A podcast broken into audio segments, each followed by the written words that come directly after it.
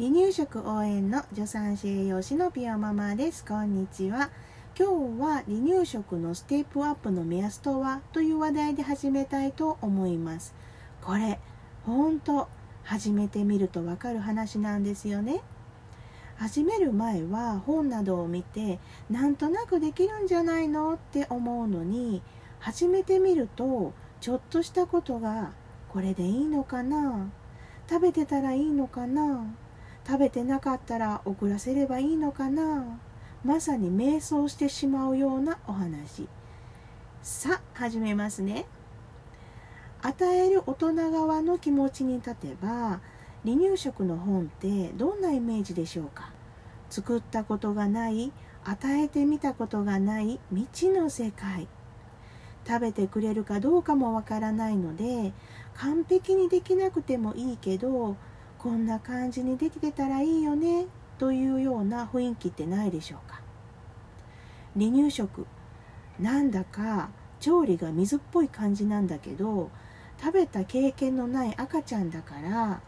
煮たり潰したりこしたりめんどくさいけどちゃんとやらなあかんのかなという感じなのかもしれませんね。大人はいつも食材や調理の仕方が変わったとしてもパスタならこれ煮物ならこれ焼き物ならこれなどある程度決まった形があるので分かりやすいんですけど赤ちゃんってその時期その時期変化するんですよね。それいつなの？って思う気持ち分かりますよ。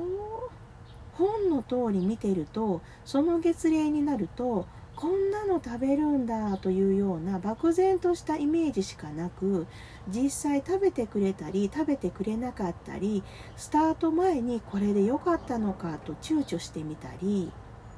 はいこれって大人目線で見ているからさっぱりわかんないのかもしれませんよ。赤ちゃんがちゃんと育っているのかという5つの視点をざっくり見渡すことができればある程度予測って可能なんです。あとは本人の意思赤ちゃんのね。それとタイミングだけかもしれませんよ。その5つについてお話しいたしますね。その5つとは赤ちゃん自身が食べることができる1つ目お口の中が育っているのか。2つ目食べ物自体に関心があるのか。3つ目食べる活動のための体感力が育っているのか。4つ目自分が食べたいと手を出して意欲的になっているのか。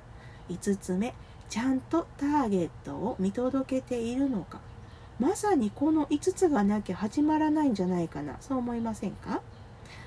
赤ちゃん自身は言葉は発しなくても観察しているとちゃんと教えてくれます。この5つもっとざっくり簡潔にお話しすると目が育っているか手が育っているか姿勢が育っているかお口の中が育っているのか赤ちゃん自身の意欲があるのかということになります。私のレースの中ではこの5つの視点をもとに数多くご質問を受けてきた共通する話題についてお話ししています。もちろん食べなくて困っているなどというママのご関心がある内容にも対応しております。この5つはステップアップするための要になるものです。一度お子様のご様子振り返りながら確かめてみてくださいね。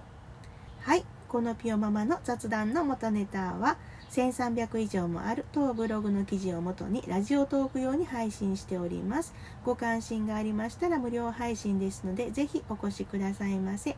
今日もあなたにとって素敵な一日を迎えられますように。ピヨママでした。